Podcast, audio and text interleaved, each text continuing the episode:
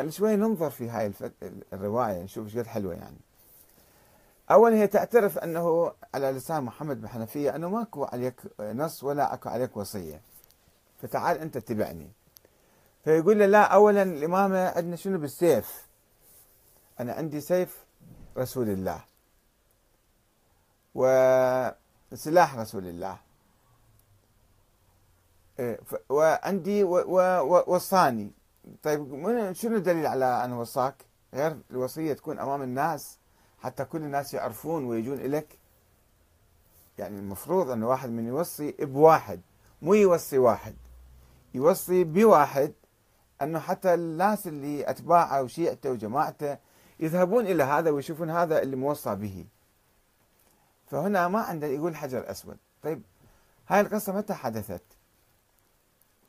الإمام باكر في تلك الأيام كان طفل صغير عمره خمس ست سنوات. وهو شاهدها هو ما يقول أنا شاهدتها والناس في مكة يعني ماكو ناس آخرين كانوا موجودين ولا الكعبة خالية ما حد ما بيها. بس هم الاثنين وحدهم ما حد ما روى القصة. ليش ما صارت رواية؟ يعني حتى المسلمين الناس كلهم يقولون والله صارت قصة كذا كذا. اليوم معجزة في مكة. وبعدين محمد بن حنفية كان عنده شيعة هم الشيعة الكيسانية. الشيعة الكيسانية ليش ظلوا مصرين على إمامته وعلى انتظاره بعد غيبته؟ قال هو المهدي. وظلوا راحوا إلى ابنه بعدين عبد الله إذا القصة حادثة. غير أنه على الأقل كم واحد من جماعة محمد محمد بن حنفية يقتنعون ويؤمنون بهاي القصة ويبطلون ويجون لزين العابدين. ليش الناس كلهم عامة الشيعة راحوا إلى محمد بن حنفية؟ بعد مقتل الإمام الحسين. وإغلاق السجاد الباب عليه. فقصة يعني مبينة مفبركة يعني ما بيها لا سند ولا يعني من وين جاي الرواية. وغير معقولة والحجر الأسود ما يتكلم. يعني المشركين طلبوا من النبي محمد صلى الله عليه وسلم أن يجيب لهم معجزة حتى يؤمنون به. وألحوا عليه كثير وآيات كثيرة بالقرآن. تلح على على يلحون على النبي أنه جيب لنا القرآن يذكرها.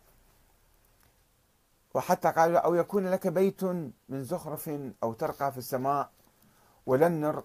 ولن نؤمن لرقيك حتى تنزل علينا كتابا نقرأه. قل سبحان الله هل كنت إلا بشرا رسولا؟ الإسراء في 93 آية 93 يعني شوفوا أنا بشر رسول. أنا رسول من الله دا أبلغكم رسالة ربي. ما عندي معجزة ما جاب لكم معجزة أنا. بس دولة مصرين على أنه الإمامة تثبت بالمعاجز. طيب هذه المعجزة ما ثابتة تاريخيا ولا معروفة ولا أحد ذاكرها. قصة خيالية واحد قعد سواها ونسبها إلى اثنين ذولا ويحكي الجدل اللي كان قائم ذيك الأيام بين الكيسانية وبين الإمامية اللي استوهم طالعين. حتى يأخذون الإمامة من الكيسانية ويعطوها لهذا البيت فألفوا هذه القصة. وبعد مو كافية هاي القصة ما تقنع الناس.